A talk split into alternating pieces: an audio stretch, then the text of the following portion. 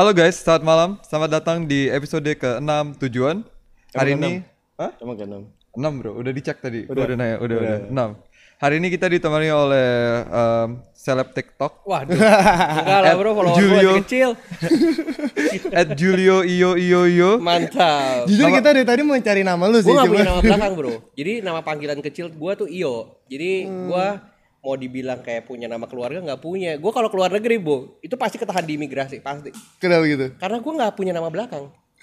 Jadi nam- jadi kalau di paspor tuh first name Unknown. Un- un- unknown. Iya, FNU. Oh, Jadi first name Last name, unknown. langsung last name. Tapi pasti ketahan di imigrasi kayak penjelasan. Kayaknya menurut gue, menurut gue ya kayak kalau ada kriminal dia susah nyari. Ini siapa? Julia siapa? Julio doang anjir. Nggak ada udah. Itu udah pasti masalah. Kalau ke Singapura gue pasti datang dulu kayak laporan. Saya udah pasti ketahan sih. Negatif list. Terus, terus apa eh, biasanya ngomong apa dong kalau gitu? Mereka udah nggak tahu kayak ngotak-ngatik ngotak-ngatik ya boleh keluar. Gitu doang. Gila sih. Gue Mereka capek. mereka kotak-katik kotak-katik terus lihat kan, "Wih, raja ekspor." Mana iya, gitu. iya. Makanya gue branding nih, nama gue tuh kayak udahlah di TikTok gue bikin satu account lagi namanya Julio Export. Supaya kalau orang inget Julio ingetnya ekspor udah gitu doang bro. Kesempatan untuk nambahin nama belakang. Coba di eh, perkali lagi jadi Julio adalah seorang em, komunitas eh leader community ya, Ya, jadi community. gue Kompor ekspor lah Gue ya. bikin lah, gue bikin komunitas bisa ekspor. Ah, itu sebenarnya kayak ngebantuin teman-teman semua untuk belajar gimana sih caranya ekspor. Kalau mereka yang berpikir ekspor katanya susah, modal gede, terus katanya ma- mafia semua kayak grup-grup besar doang yang bi- yang bisa. Menurut gue kayaknya itu salah deh. Nah makanya gue bikin komunitas ini untuk kayak break the mindset, nggak kayak gitu kok. Ya, jadi nanti kita bakal ngomongin nih tentang ekspor ekspor ekspor. Tapi sebelum itu kita mau ngomongin dulu nih tentang eh, life story-nya Julio Wah, yang udah boleh. udah pernah gue tonton sekilas di TikTok dan jujur inspiring banget bro. Eh, coba dijelasin dong kayak dari kecil nih yang kayak lu jual kartu gitu-gitu. Gi- Gini, jadi gue itu punya satu eh, cerita yang gue nggak bisa lupa. Kalau gue dari TK sampai SMA, di mana gue sekolah, pasti nyokap gue buka kantin di situ. Oh. Ke- Lu tau gak kenapa? Gue tuh tanya alasannya kayak kayak gue kan berpikir eh, TK SMP gue satu, satu sekolah, SMA gue pindah sekolah. Terus nyokap gue ikutan pindah. Gue bilang gue mau pindah sekolah tuh biar nggak disebut kayak anak kantin. kayak ma- karena emak gue tuh buka kantin di situ kan. Terus mama emak gue eh, keluarin satu statement yang bikin gue tuh kayak eh kena lah di hati. Dia bilang gini, mami tuh nggak bisa kasih kamu uang jajan. Hmm. Tapi mami mau make sure kamu nggak kelaparan. Mampus gak lo dibilang kayak gitu Oh, dia nggak bisa kasih uang jajan tapi dia bisa kasih makanan karena dia kan jualan juga sekalian jualan ke teman-teman gua kan makanya dari situ gua bangga banget dari yang awalnya gua malu sampai gua bangga banget punya nyokap buka kantin jadi gitu awal mulanya gua begitulah kayak berangkat life story gua tuh eh, karena nyokap gua buka kantin kan uang jajan nggak ada bayar uang sekolah aja nggak pas-pasan makanya gue cari penghasilan tambahan Hmm. waktu SMP tuh gue jualan kartu bro Iya. kartu Yu-Gi-Oh dulu tuh zaman SD. Eh enggak SMP. Jadi SMP tuh main Yu-Gi-Oh yang lu tau gak sih kayak lu ditutup pakai angin gitu kalau dia kebalik kartunya buat lo. kasih kartu kan. Kartunya buat lo. Nah gue tuh ngumpulin gitu sampai gue latihan aja di rumah kayak gitu supaya abis kartunya banyak gue jual-jualin. Tajos lah, kalau Tajos SD. Terus misalnya kayak baju eh, baju basket, sepatu basket itu gue jualan saat SMP. Tapi apa yang mulai lo kayak gue harus mulai jualan deh, gue harus mulai. Lo belajarnya dari mana? Kayak di saat anak lain tuh tuh, lo SD ngapain sih bro? Bikin Nah. apa balik? Gue sih main layangan. Gue paling SD Sama udah. lah gue, abis itu lagi gue jual kalau gue dapet. gue juga, gue juga bro. Gue eh, naik sepeda nyari layangan tuh yang udah putus tuh, eh, kejar kan, ces, Kumpulin, jatuh, jualin. gue bro. lima ratus perak doang tapi ya udah lumayan dapat es.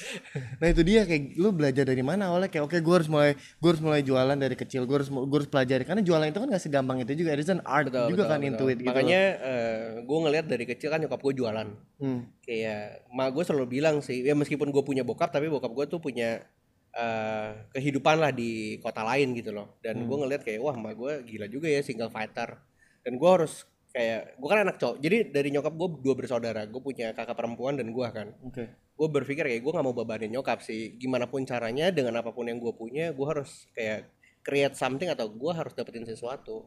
Hari itu ya gue harus dapetin uang untuk bayar uang sekolah jadi ya gimana pun caranya gue tuh jadi maklar kali di mana-mana. Kayak mau bikin baju basket dia sama gue mau beli, sepatu basket dia sama gue kayak gue tuh palu gak ada semua yang mereka mau gue ada. Jadi intinya adalah gue pengen kayak bisa ya minimal minimal gue punya penghasilan buat gue bisa hidupi diri gue sendiri. Meskipun hari itu tidak penuh maksudnya dalam arti gue tidak bisa mencukupi diri gue sendiri. Ya minimal minimal ya ngeringanin deh. Ngeringanin banget ya. Iya. Uang sekolah juga lu juga udah bisa nah SMA gue lu. bisa bayar uang sekolah sendiri karena gue masuk MLM MLM apa bro? Oh nggak boleh sebut, jangan sebut merek. Tapi jualan apa tuh waktu itu? Eh, herbal sama jadi kayak suplemen kesehatan Oh, iya. kayak lo dap eh, jadi gini gue tuh lulus eh, sekolah tuh umur 16 eh, SMA ya orang biasa 18 gue 16 Iya, jadi gue SMA 1 tuh umur 14 bro jadi 14 tuh gue ikut MLM akselerasi tuh waktu itu. Eh, enggak kecepatan gue Oh. sekolah kecepatan nah pas gue bikin eh, account di MLM itu kan harus ada KTP itu sampai Hmm. KTP-nya jadi palsuin sama temen gue jadi gue berpikir ya udahlah di apa saat semua orang masukin KTP buat clubbing iya Kayak buat bikin LM. gue pernah kan dulu pasti lu jangan buka kartu di sini tapi ya mungkin gitu buat sih. kalian ke clubbing juga Enggak lah gila. Jadi eh, intinya adalah gue kayak bisa masuk MLM, terus di situ tuh ada program. Gue ingat banget kalau lu bisa ajak tiga temen lu dalam waktu satu bulan, lu dapat cashback Iya. atau dapat bonus 662 ribu. Gue tuh ingat banget. Nah dari situ kayak gue kejar kalau gue dapetin enam orang, which is gue dapat 1,2 juta lebih. Hmm. Jadi itu gue kejar terus sampai teman-teman gue bro. Jadi buku-buku itu gue taruhnya di laci sekolah. Terus gue kalau ke sekolah itu baunya buku buku produk Hmm. sama jas bokap. Tapi produknya apa? Maksudnya nggak usah suplemen brand- kesehatan. Oh kesehatan. Mm. Sampai gue door to door, door to door, terus uh, gue harus ke kantornya seminggu tiga kali supaya kayak di training kayak gitu-gitu sih. Dan di situ gue belajar banyak di MLM ya. Di MLM gue belajar kayak leadership, terus kayak lu harus berani ngomong. Di saat waktu itu gue malu banget kan. Iya. Dan uh, akhirnya kalau teman-teman gue nyesel masuk MLM, kalau gue bersyukur karena kalau nggak ada itu mungkin hari ini gue nggak bisa ngomong kali, maksudnya bisa negosiasi dengan buyer kayak gitu-gitu. That's why gue selalu percaya sih nggak ada yang namanya kebetulan. Gitu jadi ya di MLM itulah gue ber- berkembang banyak. Jadi MLM, MLM itu bukan penipuan ya. Dan untuk MLM kalau mau sponsor, jadi MLM itu sebenarnya lebih kepada strategi marketing. Jadi dia multi level marketing. Ada namanya one layer marketing, ada namanya multi level. Jadi itu lebih kepada bagaimana lu bisa distribute produk aja sih. Gitu doang. eh lu nggak malu apa jualan gitu? Biasanya kan orang ada stigma tuh kayak gue juga dulu sempat sih kayak pernah ngerasa kayak lu kalau gue jualan terus gue banget kayak iya kayak ini orang butuh uang banget Emang deh kayak bisa apa gitu kan? Iya. Emang Kalau gitu kan? emak gue udah eh kalau teman-teman gue di sekolah udah tahu. Ya emak gue buka kantin di situ. Iya, Jadi kayak ya udahlah si Julio butuh duit. Tapi gitu. gimana dulu kayak apa ada sisi yang kayak teman-teman malah kayak ngejauhin lo kayak ah pasti gue deket-deket Julio pasti dia mau nawarin barang, pasti mau jualan, pasti, gue harus Pasti. beli produk atau lebih malah yang kayak pasti. hebat lo bro umur segini udah mulai jualan. Enggak sih. Ah ya mana? Gue sih tidak dapat support kayak gitu dari teman-teman karena ya teman-teman gue ya namanya masih SMA lah ya, ya masih bocah-bocah semuanya malah kayak ngapain sih lo? Kayak lu ngapain kayak gitu-gitu. Bahkan gue tuh nambahin penghasilan gue dari ikutan flash mob dance bro. Jadi gue tuh b-boy. Iya iya gue liat SMA. gue. Jadi gue tuh Makanya ada nari. TikTok. Nah, makanya. Tapi enggak bro di TikTok gue nari malah udah gak laku. Ya gitu gue nge-b-boy kayak gue ikut Sweet Seventeen, terus gue ikut flash mob, bang-bang flash, bang-bang punya ulang tahun lah. Terus kayak brand-brand gede. Ya itu cara salah satu gue untuk bisa bayar uang sekolah. Hmm. Nah tapi boleh nggak bro kayak diceritain kayak kan lo bilang lo tuh lo tuh sekarang ini you're the person who you are sekarang bisa beli rumah sendiri beli mobil yang bagus beli Amin. tinggal ini bukan karena bukan dari duit orang tua tapi lo bisa menghasilkan duit itu sendiri gitu. And pastinya itu tidak gampang kan. Banyak pasti tantangan dan waktu kalau gue juga lihat podcast lo di TikTok lo itu life story-nya itu masalah inspiratif di mana lo juga bilang dulu gue bukan mulai dari plus malah gue minus dulu awalnya. Sering pernah ditipu juga. Itu lo gimana? Boleh nggak cerita kayak kebangkitannya itu gimana? Apalagi sebagai anak muda sekarang kayak gue pasti sama uh, teman-teman kan mau jualan mau mulai sesuatu tuh pasti ada takutnya gagal-gagal. Dan kalau yang kita gue lihat dari lo kan lo banyak kegagalan sampai lo sekarang jadi CEO you're CEO of a company. Now lo um, salah satu memimpin pelopor ekspor di Indonesia. Boleh nggak diceritain itu ya kayak? Nah, sih. Jadi gue sih selalu eh, ngomong ke diri gue sendiri bahwa eh, life is a transit point. oke. Jadi eh, kalau lu gagal, ya artinya that's not the destination, that's the transit point.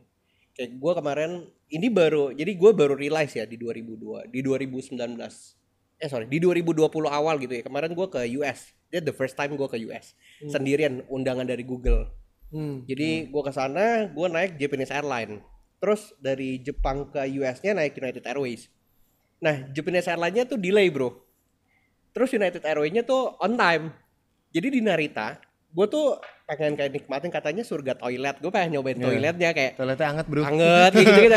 lo duduk sama Eh, dan gue gak sempet bro, karena gue lari. Kayak gue harus masuk lagi ke satu pesawat dan gue terbang lagi dan di pesawat kedua pas uh, tujuan ke US di situ gue realize bahwa oh iya iya kayak everything is a transit point kalau misalnya lu lagi sedih ya artinya that's not the ending lu lagi seneng pun hari ini itu pun akan lewat juga gitu loh kita nggak akan pernah tahu akan akan yang terjadi di depan gitu. Jadi menurut gue ya nikmatin aja. Jadi ya itu salah satu cara gue untuk bisa kayak encourage myself bahwa ya gagal ya udah.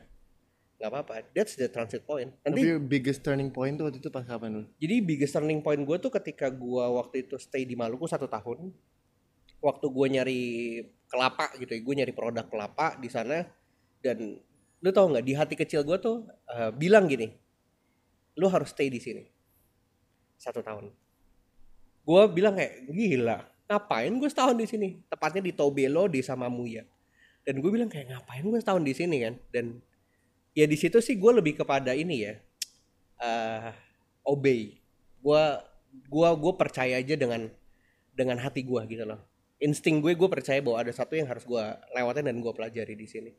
Lu bayangin satu tahun bro itu gue tinggal di rumah penduduk di rumah warga sampai gue udah jadi kayak anaknya mereka kali. Di mana ini? di Tobelo di Maluku Utara. Hmm. jadi gue tinggal tuh gue punya kursi kayak gini. Gue tidurnya di kursi ini selama setahun.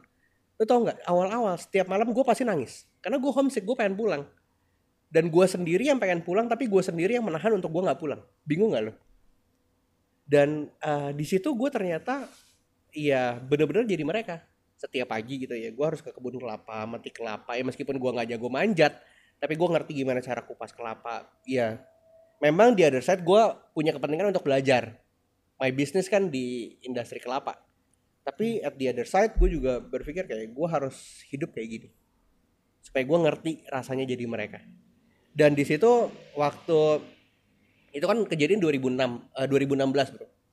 Kemarin gue 2020 bulan eh, September gue diundang sama salah satu kepala daerah di Halmahera Barat tepatnya juga masih di Maluku Utara dan mereka bilang kayak lu bisa nggak bantuin untuk bisa explore dan ekspor bisnis di Maluku Utara gue nanya maksudnya apa nih jadi dia bilang seluruh komoditas Maluku Utara kita bisa kasih buat kamu untuk kamu bisa eksporin lu bayangin Sometimes kalau kita bisnis ke luar kota gitu ya, sebenarnya it's not about komoditinya bro. Lu harus belajar psikologi orang-orangnya. Kayak lu harus ngerti gimana cara mereka ngomong, gimana cara mereka pengen di treatment.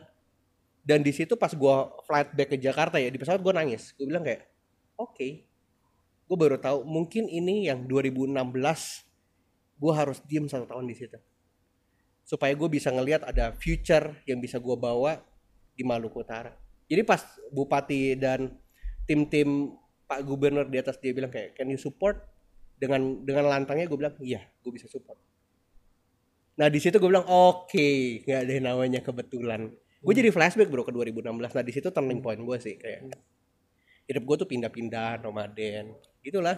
Tapi seru kita, sih. kita udah ngomongin kelapa-kelapa aja kayak ada yang gap yang ya ya kosong itu nih kema- gitu. itu maju Jalan. ceritanya. Jadi Iya. turning point gue memang di situ. Tapi untuk jalan ke sananya lu berdarah-darah sih kayak lu Iya. berjuang banget Tadi lu juga sempat mention door to door tuh kan? Pernah jualan apa tuh door Betul, to jadi door? gue pertama MLM jadi start gue jualan door to door tuh MLM jadi kayak MLM kan mau nggak mau lo harus jualan produk untuk dapat poin terus bisa kayak eh, ngasilin uang kan ya gitulah gue door to door di situ dan Itu literally bener-bener lo kayak Door to door, bro. tetangga. ketok bro Itu, di- gimana experience bro kayak ditolak apalagi kan penolakan tuh suatu hal yang sangat besar tau tuh to Masih inget nggak? Contoh dong, contoh dong. Misalnya Dava customer deh, lu ketok-ketok. Jadi gue ketok kan, gue ketok udah gitu kan dibukain kan. Gue Hmm. bilang kayak, iya bu saya dari MLM ini ini gini gini gini kita punya produk kesehatan. Kayak gitu gitu, gue jualannya bener-bener kayak gitu. Dan lo tau gak sih lebih bukan bukannya sebel ya, bukannya takut ditolak ya, gue lebih ke malu sih sebenarnya. Iya, pasti. Jadi eh dari situ ya memang gue belajar banyak kayak lebih mentalitas bahwa penolakan itu udah biasa banget sih. Lu ditolak, lu dijatohin, lu diserang orang ya udahlah. Gitu. Jadi menurut gue nah, this is your life. nggak ada yang bisa ganggu gugat. Kalau menurut lu hari itu itu adalah cara terbaik untuk bisa survive, kenapa lu harus dengerin kata orang gitu loh?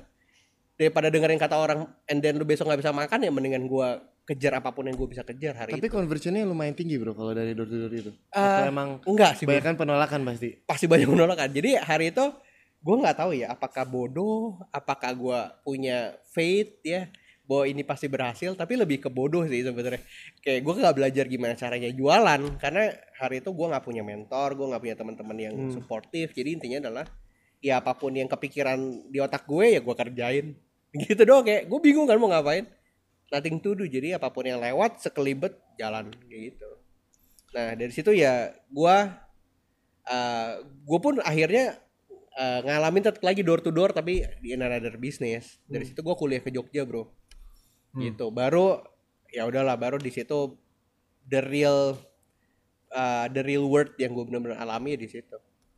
Jadi lu pisah sama orang tua tuh udah dari Eh, gue dari umur 16 16 itu sendiri. Lu udah hidup makan tuh semua dari sendiri. nyari sendiri. nyari sendiri. Nah, yang lu bilang sempat minus. Itu tuh maksudnya gimana tuh, Bro? jadi gue di Jogja bro. Jadi gue ke Jogja eh gue dapat beasiswa dari namanya Akademi Teknologi Kulit. Jadi gue dapat eh, kuliah di sana karena gini gue tuh nggak mau kuliah gue maunya di IBI sebenarnya Kui Kangi. Jadi gue pengen ya gue mau belajar bisnis gue harus kuliah bisnis. Terus nyokap gue bilang kita nggak punya uang. Lu masuknya 30 juta mau dari mana dan gue ngelihat mak gue udah struggling bener-bener kayak kejar kiri kanan untuk dapetin uang. Gue berpikir gue nggak mau inilah nggak mau ngebebanin. Akhirnya gue bilang udah nggak apa-apa gue pending aja setahun. Kan gitu ya biasa anak-anak. Umur gue masih kecil kok. Iya. setahun juga nggak masalah nggak akan ketinggalan. Dan eh, akhirnya bokap gue dengar cerita itu karena kan dia di Cirebon kan. Pas gue lagi perpisahan di Cirebon ah perpisahan di Jogja perpisahan SMA tiba-tiba bapak bapak gue datang ke Jogja bro bilang nggak mau tahu lu harus kuliah. Didaftarin langsung hari itu. Dan daftarnya pun telat. Hmm. jadi besoknya langsung cari kos. Udah gitu kosnya ya cuma sebulan 200 ribu. Udah gitu bapak gue bayar satu bulan dia kasih gue uang 400 ribu. Gue ingat banget. Hmm. dia bilang ini uang untuk lu makan. Dan gue nggak ngerti lagi gimana lu bisa survive. Tapi ada satu drum. Itu drum ini bro drum sablon jadi namanya rubber kayak lu baju sablonan kan. Itu kan ada bahannya namanya rubber. Itu drum 20 kilo jadi 400 ribu plus drum. Dan gimana lu bisa survive dengan ini? Gila. gue langsung aduh. Nangis sih bro pas bokap gue pulang gue nangis kayak gila ya hidup gue Motor otak lagi lo, motor Iya. Dan itu umur berapa tuh? itu di 16 ke 17 Terus gue kayak gila hidup gini-gini banget ya sedih banget. Kayak bener-bener gue struggling banget lah di situ.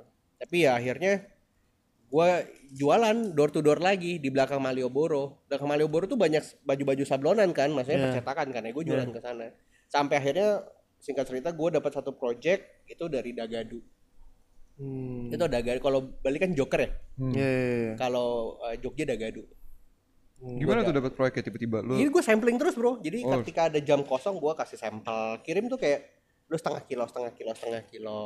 Kayak gitu. Kalau udah oke gue kirim barangnya dari Jakarta. Dan itu proyek dong berarti ya lumayan. Dan itu jalan lah. Sebulan gue bisa dapat 6 juta, 7 juta. Nggak gede. Cuman hari itu buat gue anak kuliah 6 juta, 7 juta.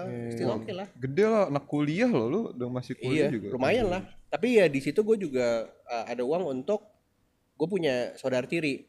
Jadi saudara tiri gue tuh umurnya juga nggak beda jauh. Jadi pas gue masuk sekolah, kuliah dia masuk kuliah juga. Iya. Dia kuliahnya di UII, Universitas Islam Indonesia. Iya, iya, iya. Dan ya dari situlah ternyata penghasilannya bisa bantuin dia sampai S2. Jadi meskipun gua drop out, bisnisnya tetap jalan. Terus dia ngelanjutin kayak nganter, ki- nganterin, ngirim lagi, nganterin, ngirim lagi gitu. Sampai sekarang? Sampai dia lulus. Sekarang udah enggak. Sampai dia lulus dan bisnis stop karena udah gak ada yang di Jogja kan. Kabur semua keluar Jogja. Dulu speaking of Jogja, ngomongin Jogja, waktu itu ada juga yang eh, di Instagram lu kalau nggak salah lu cerita lu tidur di rumah Iya, di rumah pengrajin. pengrajin. Jadi dari gua drop out bro, gue tuh balik ke Jakarta. Nih gue punya mantan, bapaknya itu yang punya eh, Harley Mabua. Ya tajir banget kan. Terus dia bilang kayak gue lagi bisnis eh, busana muslim nih konveksi. Dia tuh kasih gue dua pilihan. Lu mau kerja, eh, lu mau belajar bisnis sama gue, atau lu mau kuliah ke US, ikut mantan gue ke Minnesota, ambil engineering. Kalau udah lulus, lu gua akan pindahin ke BMW Jerman.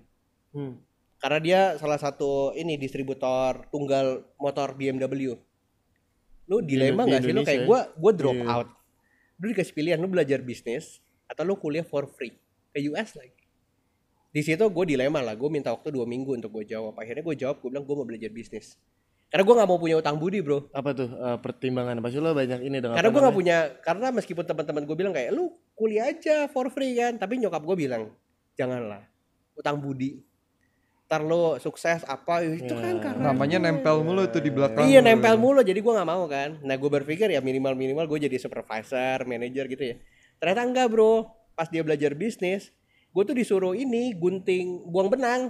Kan dia punya konveksi kan. Gue buang benang kayak misalnya lu bikin baju Ada lebih. benangnya lebih. Gunting itu kayak gunting kecil. Berarti yang dari paling bawah ya. Ya tapi kan ekspektasi gue nggak gitu. Iya, iya, iya, Jadi kayak lu kuliah di Pacar, US, pacar gue nih. ya kan, lu kuliah di US terus kayak habis kuliah di US masa belajar bisnis jauh banget sih gitu lah. Terus sebenarnya kode bro mau diputusin itu. akhirnya iya bener tapi ya di situ akhirnya dia bilang tiga bulan gue gunting menang terus dia bilang gini lu harus buka toko di ada satu di Karawaci namanya Jalan Imam Bonjol. Jadi Jalan Imam Bonjol tuh jual beli mobil bekas. Hmm, Hmm. jadi dia punya ruko itu showroom gitu ya. eh, dia punya ruko kosong kiri kanannya jual mobil bekas. Tapi dia pengen ruko itu jadi showroom busana muslim.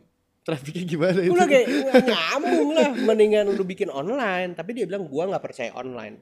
Dari situ ya gua eh, dikasih modal 100 juta tapi bukan bentuk uang ya tapi kayak renov sana sini stok produk. Nah dari situ kayak gua harus jualan baju itu setiap hari kayak setiap hari gua harus kayak sales report lah.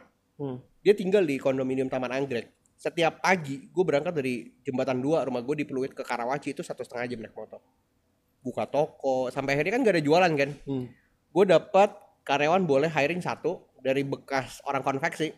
Itu berdua sama gue untuk kita keliling dari pengajian ke pengajian jualan blus gamis. Hmm. tahu gue blus gamis bedanya apa? Dan di situ setiap gue pulang gue kan disuruh ke apartemen kan. Kayak lu penjualan hari ini gimana? Gue bilang ya cuma satu dua. Lu tau nggak bro?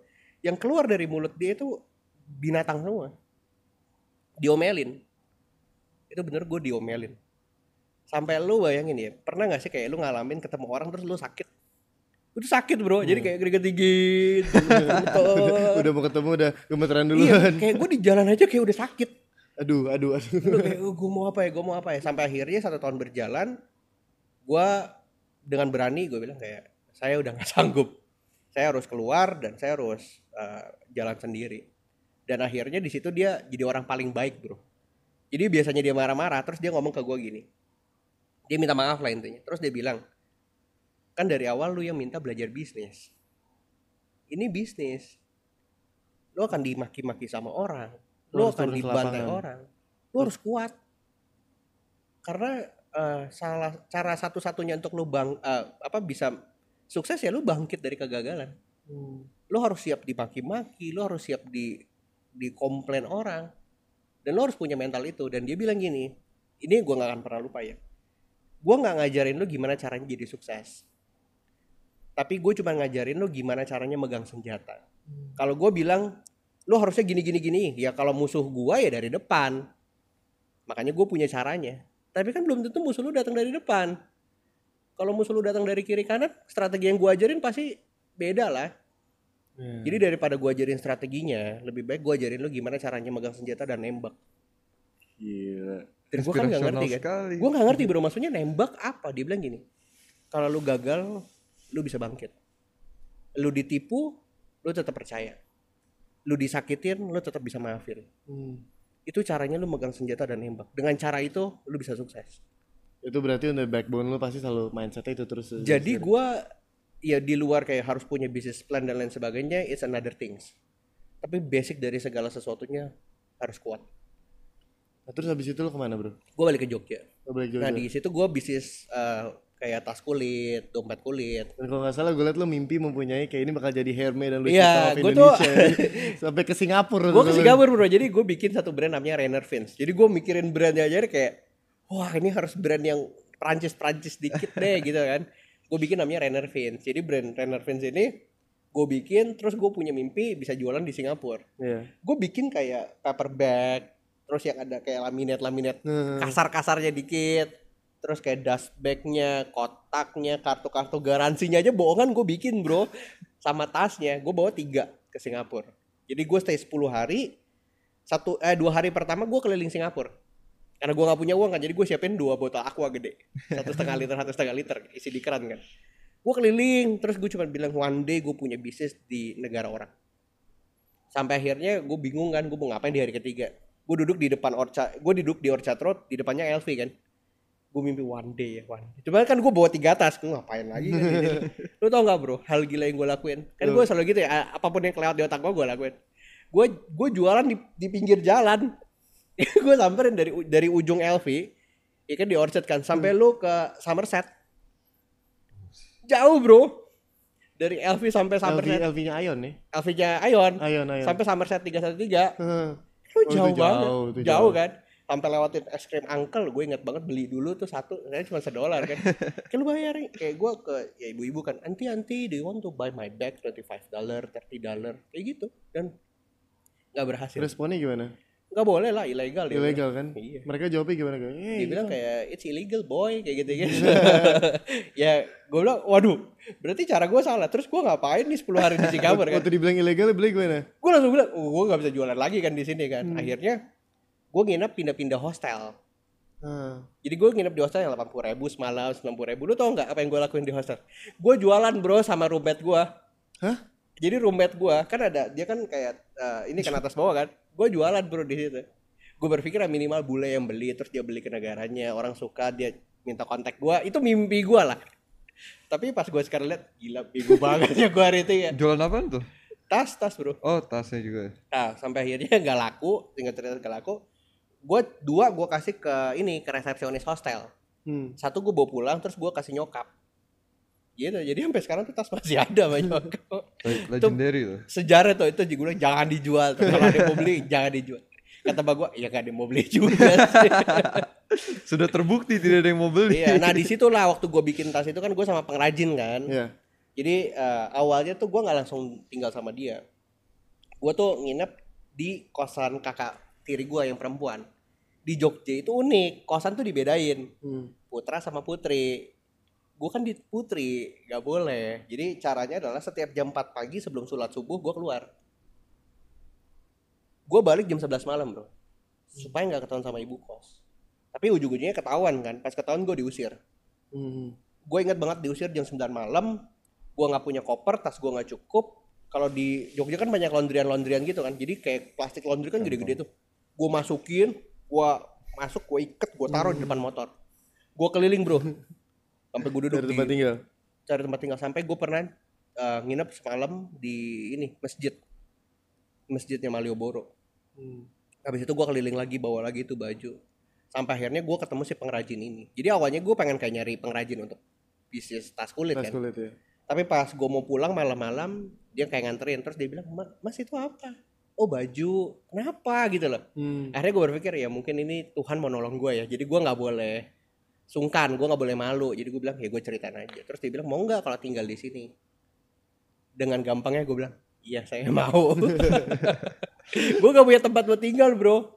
Tapi waktu itu makan semua? Sama dia. Di, di, di dia. di dia. Dan lu bayangin rumahnya dia itu WC-nya di luar rumah. Jadi agak ke sawah sedikit gue kan takut banget sama serangga apalagi kecoa kan di situ gue ngeliat serangga level tinggi semua bro kayak gue nggak tahu ini apa gitu kan jadi gue gak boleh teriak lah Iya, iya, iya. nah di situ gue benar-benar belajar from the lowest point of my life tuh benar-benar gimana jadi mereka gitu lah makanya gue bisa sampai hari ini gue tuh karena eh, produk banyak orang bro Mhm. Siapa tadi nama nama pengrajinnya siapa? Pak Tono Pak Tono.